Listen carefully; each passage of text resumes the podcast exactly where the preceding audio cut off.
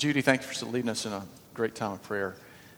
Lord's with us this morning. By the way, welcome all you guys who are sojourners and those of you who are not. It's important. Something that the people of God have been doing for thousands of years is to gather together and to point to Jesus. Gather together and point to God, to worship God, call others in together to the presence of the Lord, and in there people's lives are changed. And he's already changing lives today. I commend Jesus to you today. I tell you that he is the greatest hope. Today, he is the greatest excitement and the greatest thrill, so let's press on in to Jesus and what he wants to do. This entire service we have is to be a worship service, from the time of the singing to the time of communion we have at the end, the time of when sojourners give financially, and the message, all of it is supposed to be in a response to God, the way that we worship him. If you're new to Sojourn, I know there's some guests that are here. Welcome. It's good to have you. We would love to know that you're here. One of the ways to do that is there's cards that are on the front table that you could fill out and either put in the box that's in the back, or there'll be baskets that are passed at the end, and that's for our Sojourn family as we give. That's part of our worship, so don't feel intimidated by that a bit, but feel free to put that in there. Also, at the end, if you're new to Sojourn and maybe you're not used to communion being done on a Sunday morning, or if you've been to churches where they do communion but it's only for them, that's not the case here. If you're a follower of Christ, if you're a believer, communion is for you. You don't have to be a sojourner. That's the whole point, is we have Jesus in common. We have a common union. And so we will celebrate. And at the end, we're going to celebrate it. And we will be singing in a way that is celebratory of the grace that God has extended to us, that we'll be proclaiming. We proclaim the broken body of Jesus. We proclaim the spilled out blood, as gory as it is, that's our only hope. And so we're excited about that. So let's pray, and we're going to press forward, right? God, thank you for coming. Thanks for being here, Lord. We know that you're everywhere. We know that you actually live inside the lives of your children, your sons and daughters. But there is a manifest presence of God. When the people come together, they abandon themselves. They abandon their problems. They put their baggage down, and they just bow at the foot of the cross. They bow their minds, their hearts. And God, that's what we want to do. Even now, we bow. We bow before you. We even bow before your word, Lord, because it's not the Bible, it's not the text or the ink or the pages or the leather that binds it. It's your voice, Jesus. And so we bow before you and your voice today, that you would speak today, Lord, that you would even use a fallible man like me, God, to proclaim your truth, Lord. So do even that miracle today to change lives, moving through a man, but speaking your voice, God. It's you that's the hero of the story today, God. Bless this time. In Jesus' name, amen. We're in Ecclesiastes chapter 6. We're in the middle of a series called Chasing the Wind, where we are taking notes from a man that's called the teacher or the preacher. Some have called him the philosophy professor. Some have even named him as being Solomon. I believe it was Solomon, that this is one of the books that he wrote. But we've been walking through this book. We're going to get through the entire book of Ecclesiastes 6. If you don't have a Bible with you, just feel free to jump up, go grab one at the front table. Today, we're going to focus on unanswered questions. For some, this means the kind of things that you like to debate about. The things where you just, it's not something that has a real effect on you, but you like taking a side on it, and you debate about it. But for others, unanswered questions, there are things in your life that are stumbling blocks that, man, you just can't get past. For others, they're points of paralysis. That it's like, I can't move. I'm trapped because of this unanswered question. And so you got a full range of where unanswered questions are. Here are a few of mine from years past. Some things that I've questioned. I'm like, God, why or what? One of them was, God, why did my father get leukemia and die when I was 3 months old, to where I never knew my father? Why? Another one was, why was I exposed to porn by 6 years old? Why? Another one was, why did I get a bone disease at about 13 years old, which knocked me out of full contact sports that I loved? Why? You know? So you got some big ones, you got some small ones in there. What are yours? What are some of the ones that, I mean, maybe, again, at the point of just absolutely, it's a stumbling block, it's a stop sign in your life, or even just the things that you wonder all the way to the place of paralysis. And what do you do with them? I mean, are they up front in your life every day to where you can't do anything? Or are they areas in which it's like you just ignore it completely? It's just like, well, I'm putting it aside. I'm not dealing with it because I'm afraid of what the answer may be, or I'm afraid that God may not be big enough to really answer the questions, and so you hide it. And both those extremes are not healthy. We need to be able to face the unanswered questions in our lives. And sometimes we get answers, sometimes we don't. How do you get to a place where you can also embrace mystery and embrace in a way to where you appreciate it, to where you say, all right, God, I am okay with you not revealing everything to me. That is a place of faith in your life where you can say that. Say, all right, God, I don't know everything. I'm not going to know everything. I want you to reveal everything you want me to know, but I'm okay. And that's a big tension in my life, and maybe even in your life. And I'll throw out a concept to you. I've mentioned this before. One of our professors that speaks into our church here, his name's Tim Keller, and he's a pastor out of Manhattan. And he talks about what he calls a Stepford God, where he says that what we do many times is we try to do like the movie The Stepford Wives. All right, first of all, how many of you guys are familiar with that movie, either the old one or the newer one? The concept in all that was there was men who they made, either they changed their wives or they created these robotic wives that weren't even, they killed their wives and made new ones, and they had to say yes to everything. And it's like whatever it is that husband wanted, that wife would say yes to and would do. And that what we do is we have a tendency to treat God that way, to where it's like, all right, God, you need to do what I say is logical. And even if you don't do what I think you should do, you better at least let me know what's going on. We try to make him a step for God. And that's no God at all. It's not a God. And so that's something where we wrestle with the sovereignty of God, like this book helps us to do a lot. So let's take a look at this book, chapter 6 of Ecclesiastes. Verse 1, there's an evil that I've seen under the sun, and it lies heavy on mankind. A man to whom God gives wealth, possessions, and honor, so that he lacks nothing of all that he desires, yet God does not give him power to enjoy them, but a stranger enjoys them. This is a vanity. It's a grievous evil. Don Carson said this. He said, wealth does not guarantee its own enjoyment. Wealth does not guarantee its own enjoyment. We've got at least two issues here in what the professor, what Solomon is telling us here. One issue is that there's different stories of life. Some people live for a long time. Some have short lives. Some work hard and they hardly get by. Some are lazy and have vast inheritances that have been given to them. Some are good and they deserve the blessings they get. Some are just flat wicked, and you're puzzled because they've got such prosperity, so to speak. And this is life. I mean, Solomon he's not offering the answers to all that. He's just saying, look, this is it. This is it. This is the way that life is. This is life in the broken world. Life in a broken world. That theme just over and over and over again in Ecclesiastes. Broken people in a broken world. Broken people in a broken world. This is not the way God created it. It's not the way it was before there was a huge fall, a big thud, like Mark Driscoll talks about, that has changed everything. And so as a result, life is not fair. And so we see that in the diversity of stories in life. A second issue I think that this kind of points to is, how do you enjoy what you have? I mean, because it points to a person that has a lot of things, and yet there's no power to enjoy them.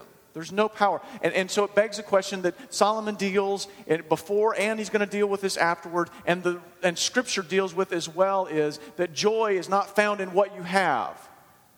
Joy is found in who you're attached to. It's associated with who your God is. And so how do we enjoy what we have? We've got to enjoy the one who gave us what we have. If we seek to find pleasure only through our possessions or our relationships or our experiences, they'll be fleeting at best. They'll provide a modicum, they'll provide a time of pleasure. But if we enjoy the one who gives us the people and the stuff and the experiences, then we have joy even if the possessions disappear, even if the relationships go away, even if the experiences take a nosedive. Then our joy is anchored on God himself rather than the stuff we have. Let's go to verse 3. If a man fathers 100 children and lives many years, so that the days of his years are many, but his soul is not satisfied with life's good things, and he has also no burial, I say that a stillborn child is better off than he.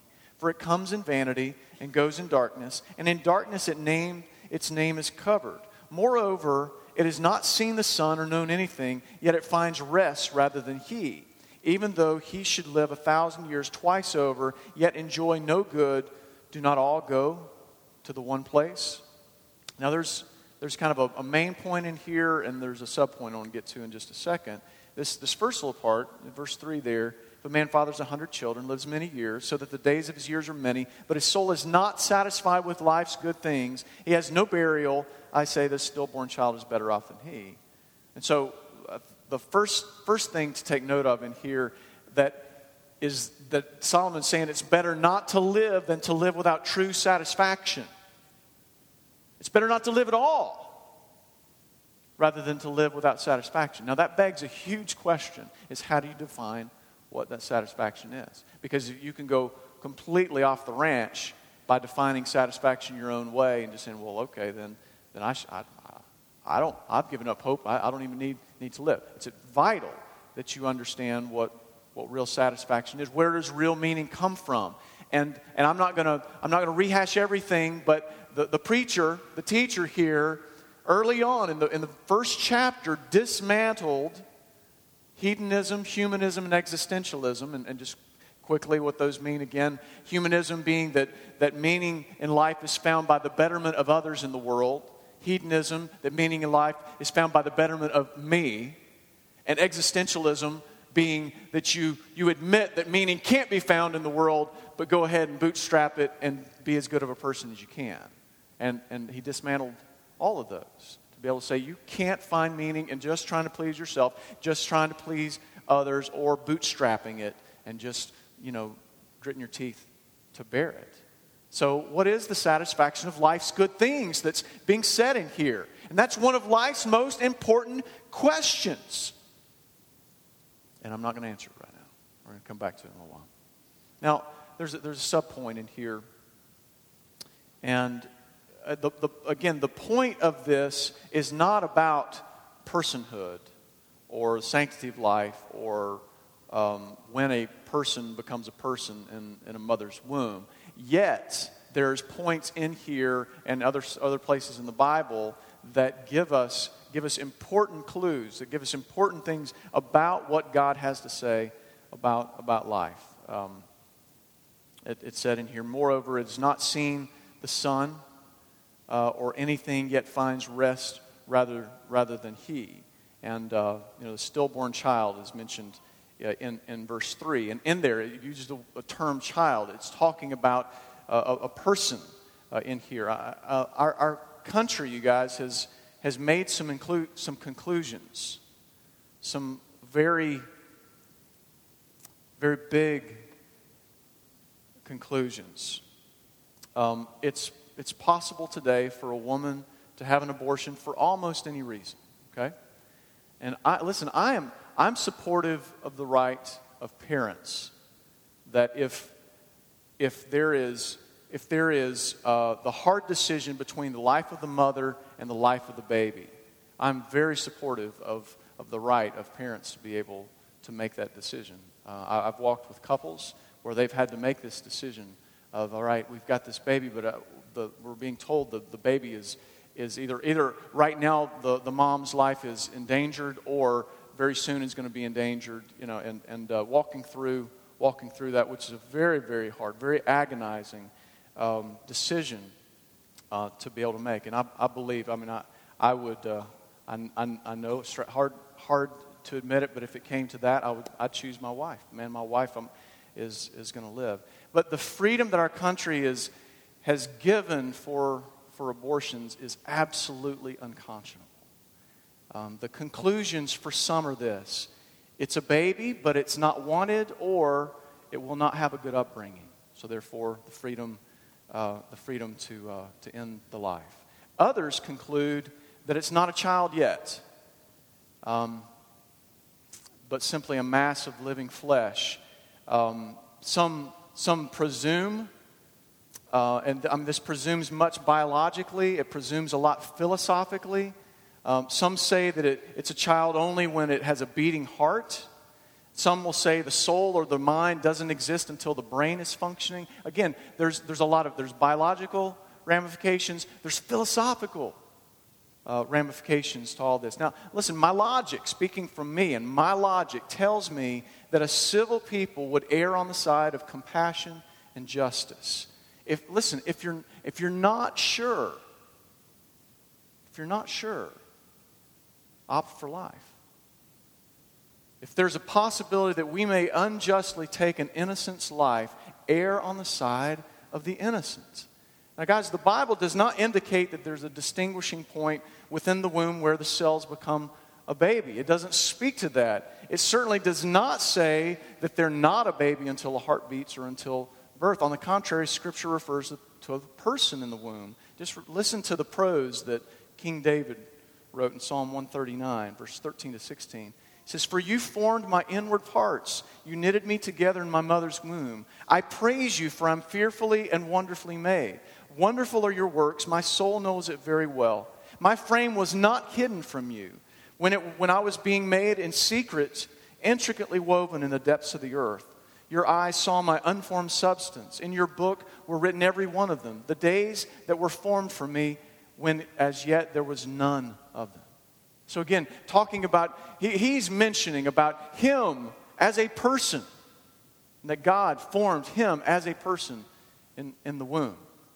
And I want to make something very clear, that because I know that either in this service or in the next service or listening to this sometime in the future, there's going to be a lady or ladies, you know, that you've had an abortion.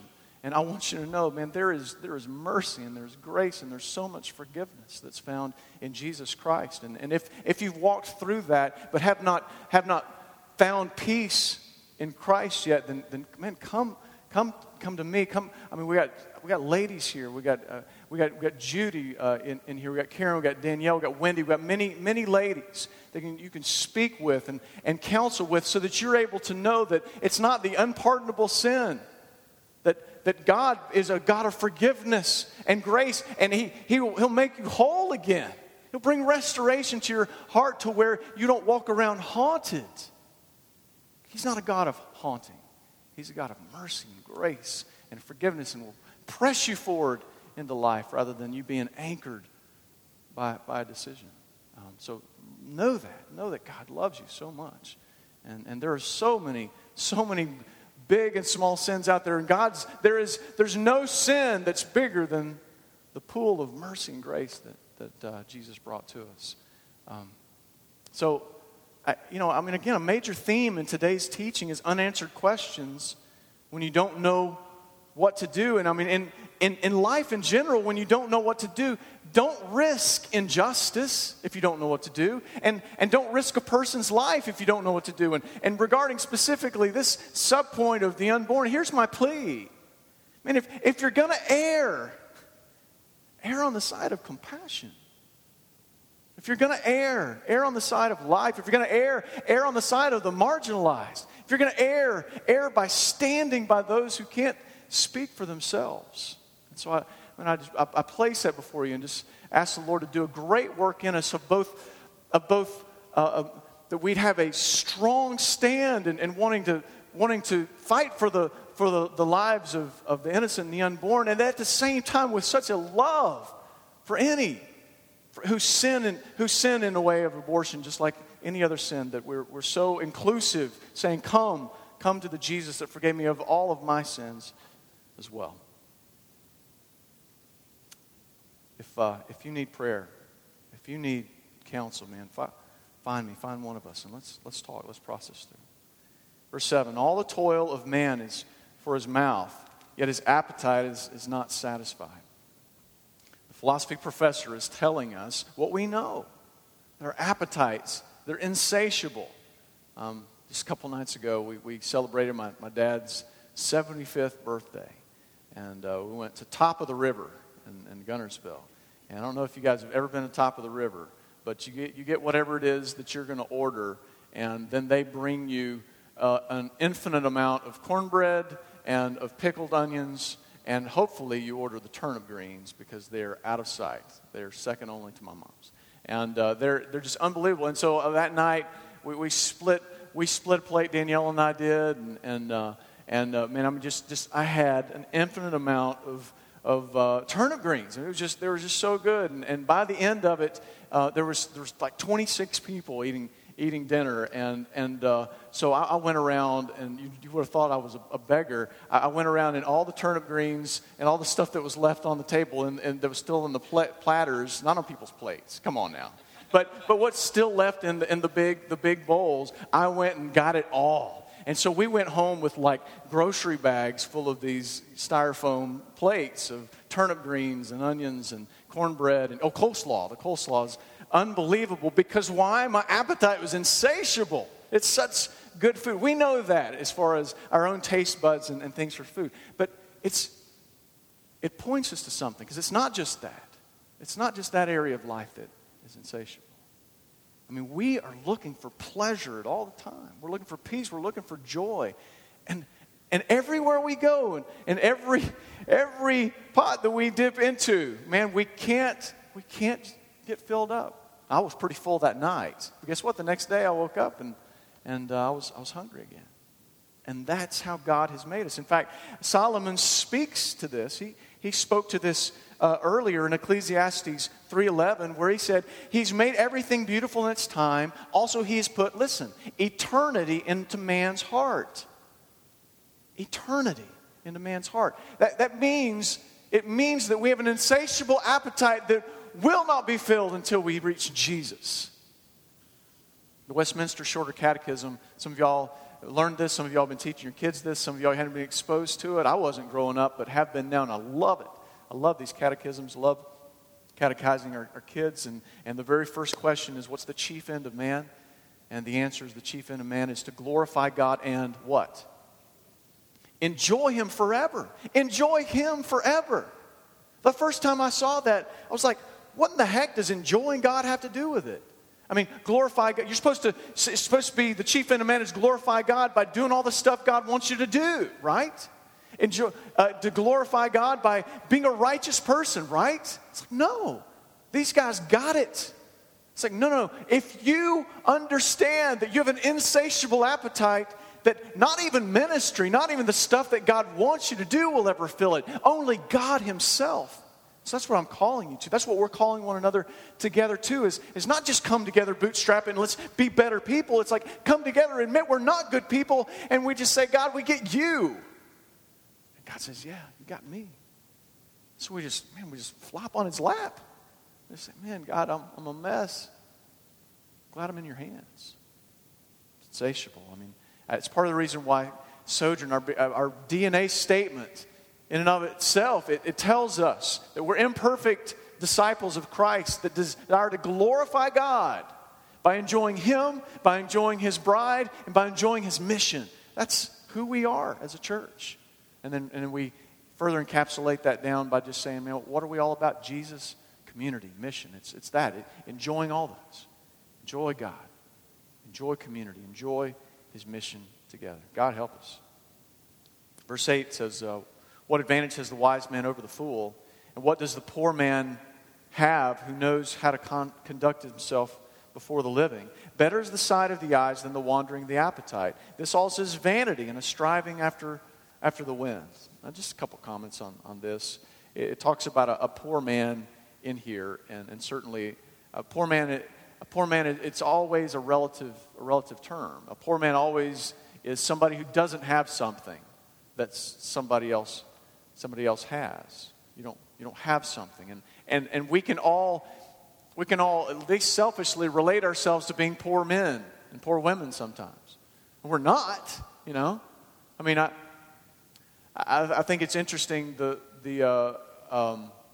whole 99% versus 1% debate that's going on in our country when we in this country are the 1% of the world. We're so stinking rich compared to the rest of the world. We're so blessed. We're so blessed. I mean, even when I come back from East Africa or other third world countries, I come back and I look even at our government subsidized units in our city, and I'm like, man, there's air conditioning, and there's many of them. There's TV and I mean, it's solid. There's no leaky roofs, and they've got space there, and I mean, there's always more to do for the poor. Don't hear me wrong. There's a lot more to do in our city for those that are marginalized and where injustice is being given. But again, comparatively speaking, man, we're just so well off in this country, you know. But in here, you kind of see that there's hints of an unwise poor man and a wise poor man. And the unwise poor man basically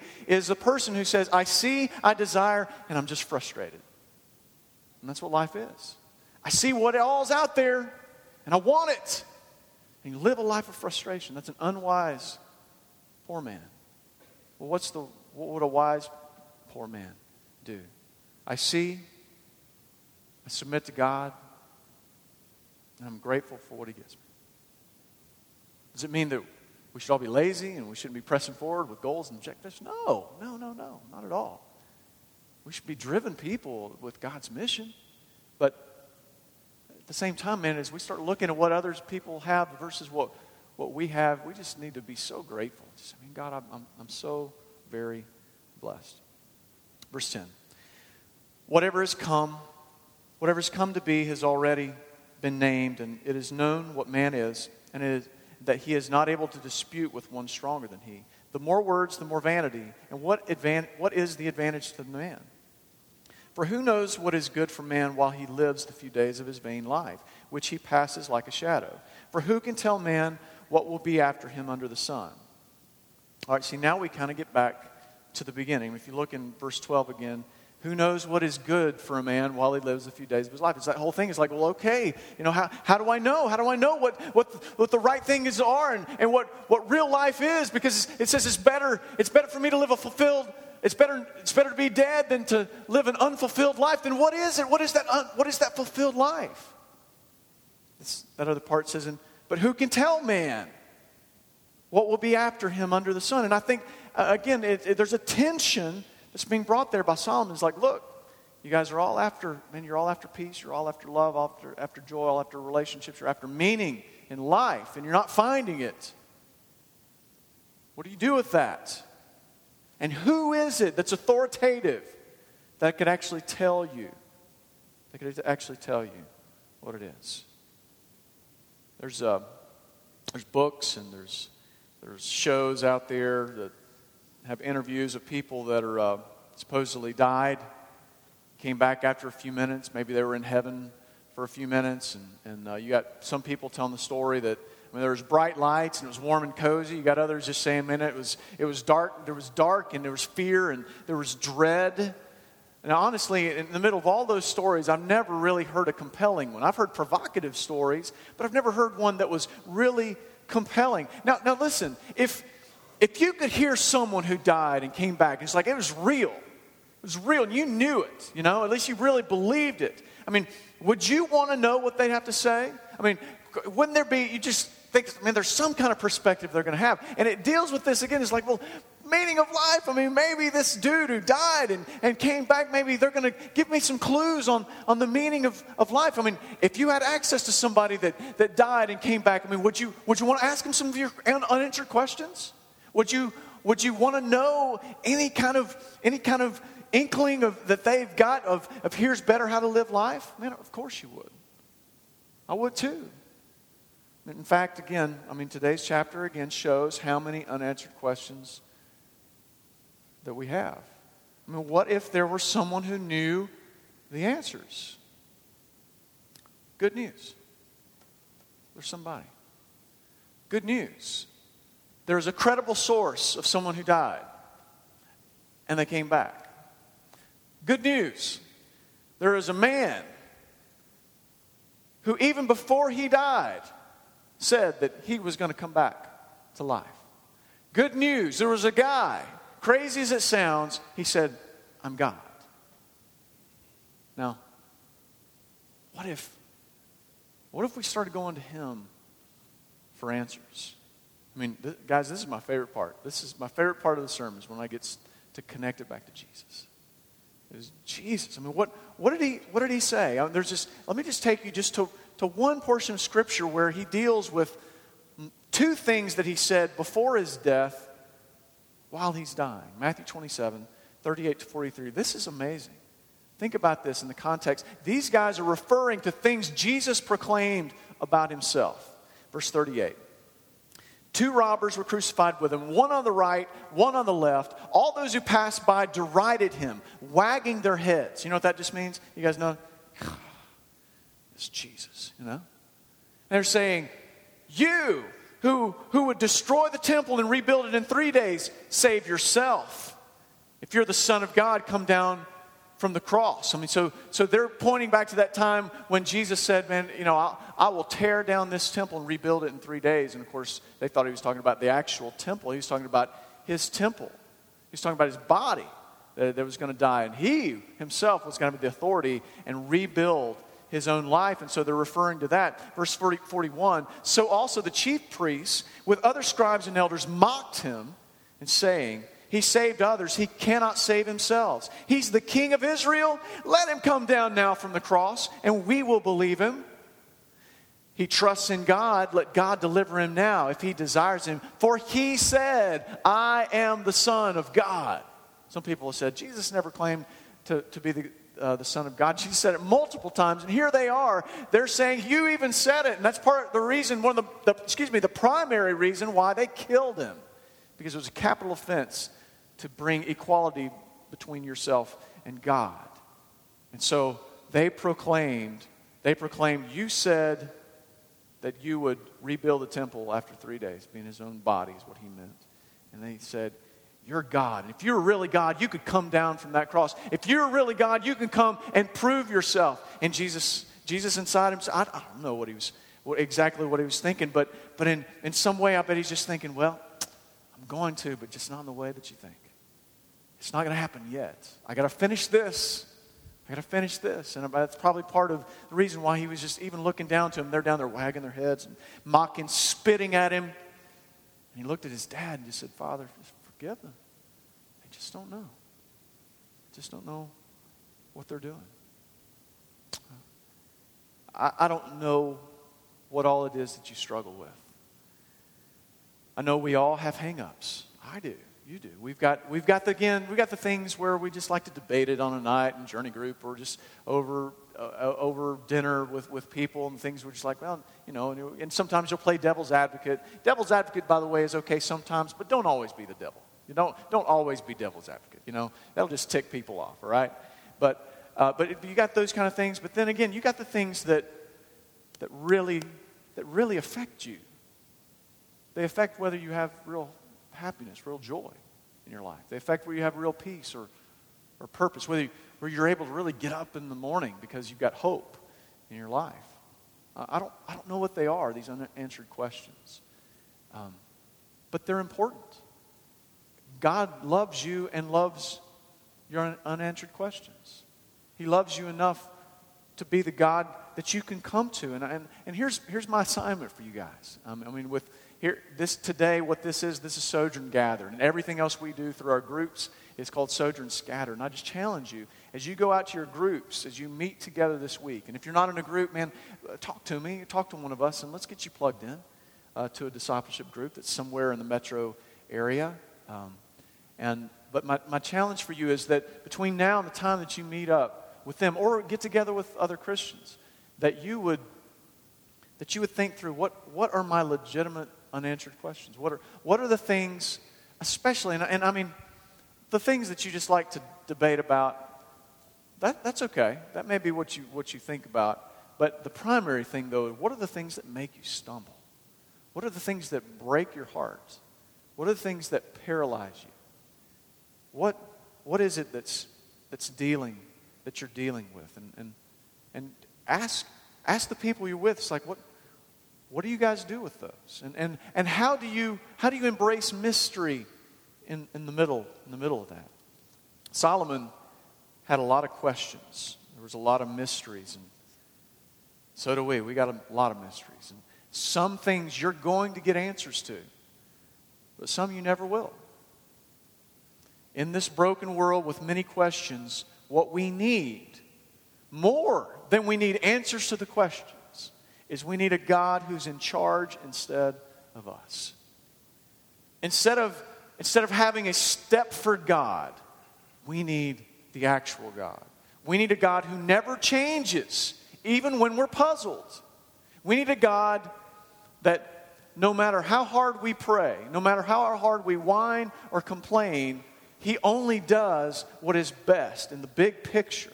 We need this God more than anything else. And you know what's great is we have Him. You've got Him. You've got this God. He's with you right now. You're going to go to your grave with some unanswered questions. It's okay, you guys. Is it okay to ask the questions and to pursue the answers? It's okay. Pursue them. But don't bank your peace on getting an answer there. Bank your peace on the God who has the answer. In just a second, we're gonna have communion. But what I challenge you to do is that you would take some time to reflect, and that you would understand that this is a God that has not left you alone. He's not just left you to your own vices and left you to your own pit that you're in. This is a God that entered into this world because He loves you. He loves you. This is a God that the greatest demonstration of His love wasn't even that He became a human, but that He died for us. That He actually took our sins upon Him and died with them and paid the entire price for every one of those sins. And so when we go to this table, here's what I want us to do today, because many times, there's times when you just need to be solemn, and no matter what we revere, we respect this time. There's times though that you need to be more just need time of lamentation. You need time, not condemnation, but a time of just like, God, I'm sorry. I'm just sorry for my sin. Knowing that you're not condemned, know that you're not separated. But man, I challenge you today. That as you process through that, and you process your sin, as you think through the things that sent Jesus to the cross, that something would well up inside of you today. And there would be a celebration of grace that would take place in you.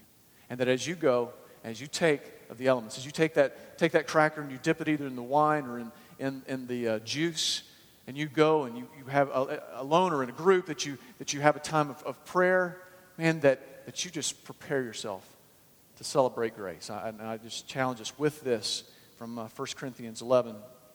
This is what he said, "I received from the Lord what I also delivered to you, that the Lord Jesus, on the night He was betrayed, took bread. And when He'd given thanks, He broke it. And He said, 'This is my body, which is for you. Do this in remembrance of me.'